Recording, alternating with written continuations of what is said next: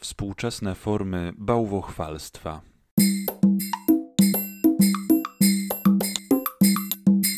Być może kiedyś spotkaliśmy się z twierdzeniem, że ktoś czci bałwany. Dzisiaj może okazać się to dla nas dość niezrozumiałe, bo co to znaczy bałwan? Bałwan kojarzy nam się najczęściej z jakimś śnieżnym ludkiem, którego możemy sobie ulepić ze śniegu, który właśnie spadł, no i możemy sobie tego naszego bałwanka podziwiać. Jednak samo słowo bałwan wzięło swój początek nie od śnieżnego ludka, ale po prostu od pewnej części czegoś, pewnej jakiejś bryły. Bałwan składa się przecież z brył. Tak samo mówiono o bałwanach y, różnych, bałwanach soli, bałwanach y, morskich, chodziło o falę morską i tak zostało do dzisiaj w językach słowiańskich.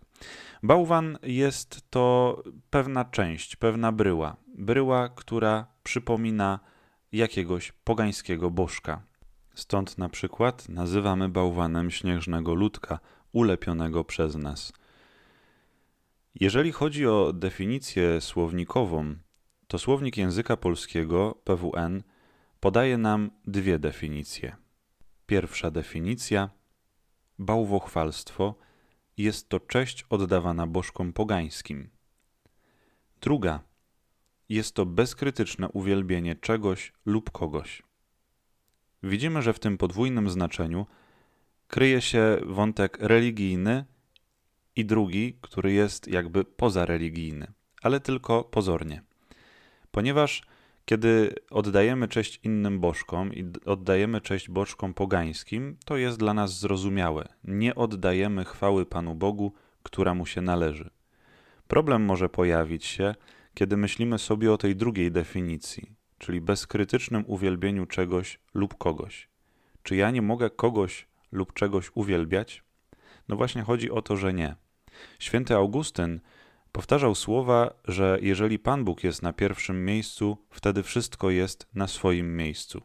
I w myśl tej zasady nie może być dla mnie nic ważniejszego ponad Pana Boga.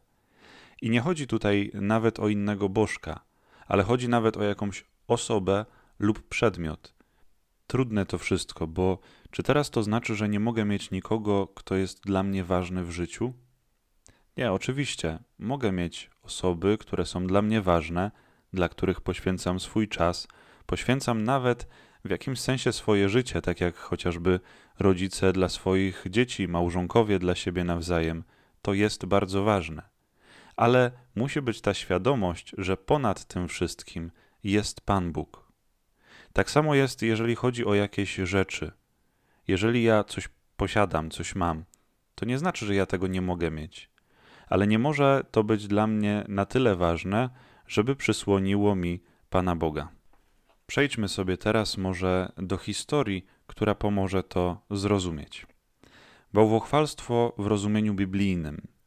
Mamy taki fragment w Piśmie Świętym, w Księdze Wyjścia, kiedy opisywane jest, jak Izrael oddalił się od Pana Boga, jak zaczął oddawać cześć komuś innemu czy czemuś innemu, niż Panu Bogu. Historia, kiedy Mojżesz poszedł na górę, żeby rozmawiać z Bogiem. Był tam 40 dni i 40 nocy. I tutaj, żebyśmy też dobrze zrozumieli to wszystko, liczba 40 w Piśmie Świętym e, nie musi być traktowana dosłownie.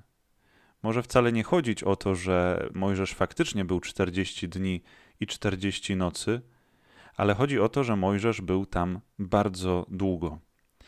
To bardzo symboliczna liczba, która występuje w kilku miejscach w Piśmie Świętym. Przede wszystkim występuje ona właśnie w tym momencie, kiedy Mojżesz udał się na górę. Był tam 40 dni i 40 nocy. Ale być może kojarzymy także niektóre rzeczy, które trwały również 40 dni. 40 dni trwał potop. 40 dni Jezus pościł na pustyni. 40 dni po zmartwychwstaniu nastąpiło w niebo wstąpienie.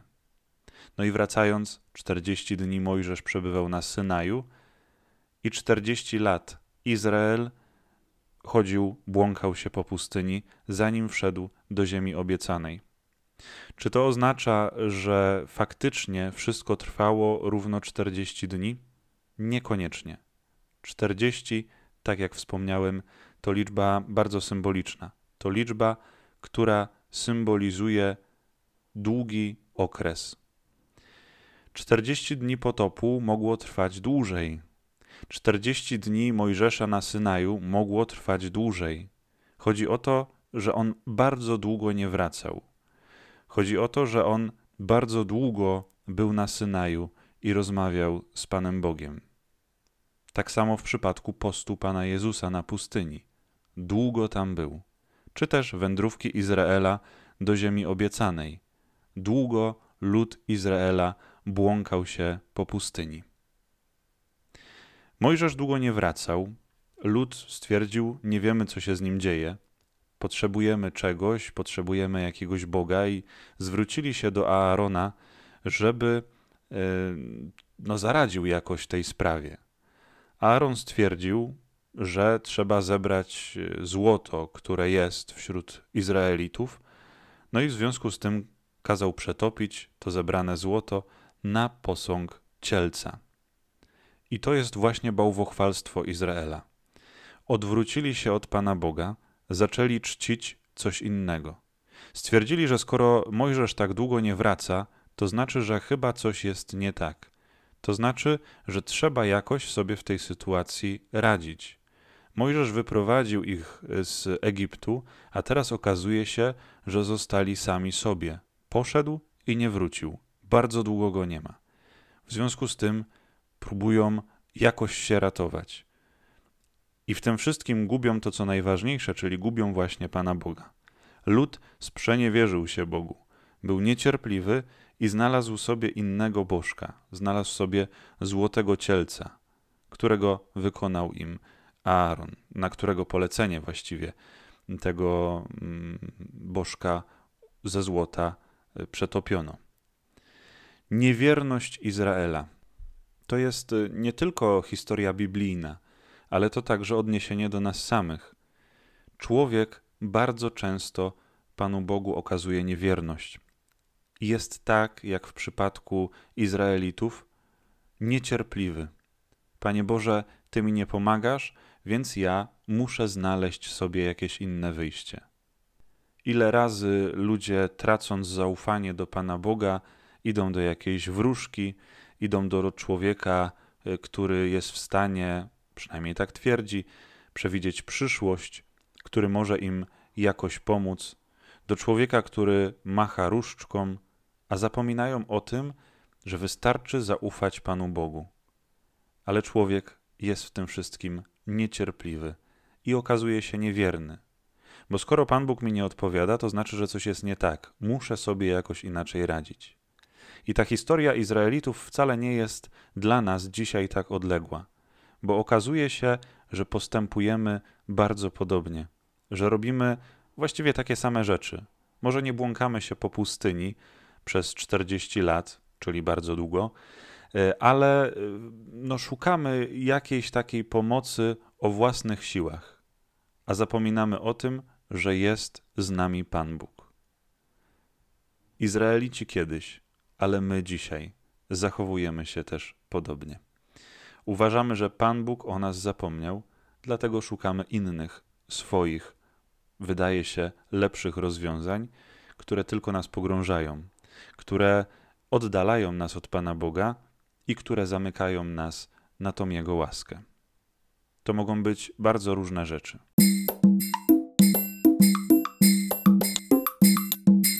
Kiedy sięgniemy do Księgi Wyjścia, do 20 rozdziału, albo do Księgi Powtórzonego Prawa, do rozdziału 5, znajdziemy tam dekalog.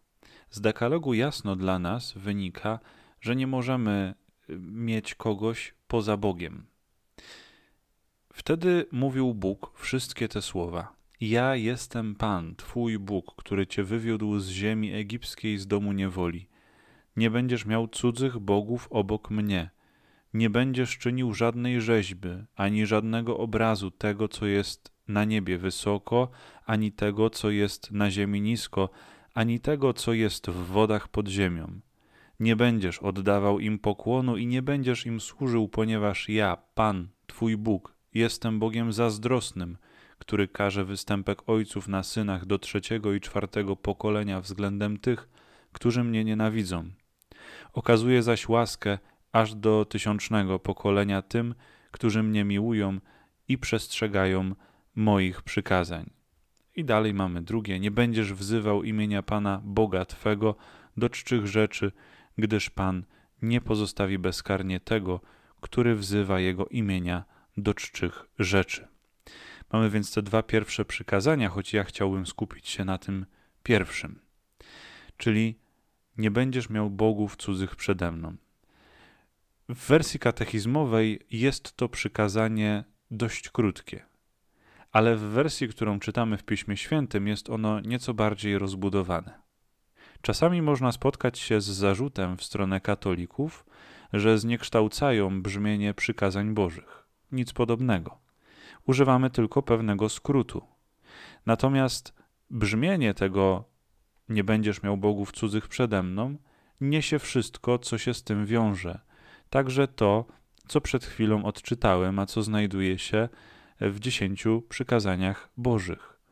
Nie będziesz czynił żadnej rzeźby, ani żadnego obrazu tego, co jest na niebie wysoko, ani tego, co jest na ziemi nisko, ani tego, co jest w wodach pod ziemią.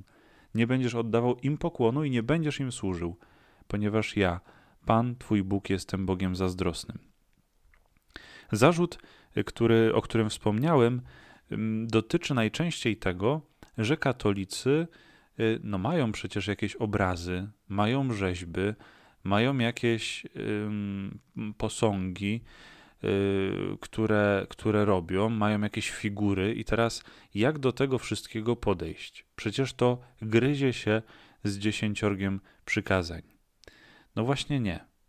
Nie modlimy się przecież do obrazu, nie modlimy się do figury, ale przychodzimy w konkretne miejsce, w miejsce kultu, w którym jest jakiś obraz czy figura, który pomaga nam tylko w naszej modlitwie, pomaga się przenieść w inną rzeczywistość. My nie oddajemy czci należnej Panu Bogu jakiejś figurze czy obrazowi. Sytuacja jest podobna do zdjęcia. Jeżeli na przykład mama nosi w portmanetce zdjęcia swoich dzieci, nie oznacza to, że dla niej samo zdjęcie jest ważne, ponieważ jest zdjęciem, ale ważna jest rzeczywistość, którą to zdjęcie przedstawia, czyli ważne jest jej dziecko. Podobnie jest, kiedy mówimy o obrazach czy jakichś figurach albo grotach, na przykład bardzo takich popularnych przy kościołach, gdzie jest figura Matki Bożej. Nie oznacza to, że y, teraz oddajemy cześć należną Panu Bogu czemuś albo komuś innemu. Nie, Pan Bóg jest cały czas na pierwszym miejscu. Mamy natomiast przedmioty, które pomagają nam przenieść się w nieco inną rzeczywistość, które o tej rzeczywistości nam przypominają. Tak więc nie robimy w Kościele katolickim kultu bałwochwalstwa, nie uwielbiamy obrazów, nie uwielbiamy figur, ale uwielbiamy Pana Boga, któremu to uwielbienie się należy. Nie będziesz miał bogów cudzych przede mną.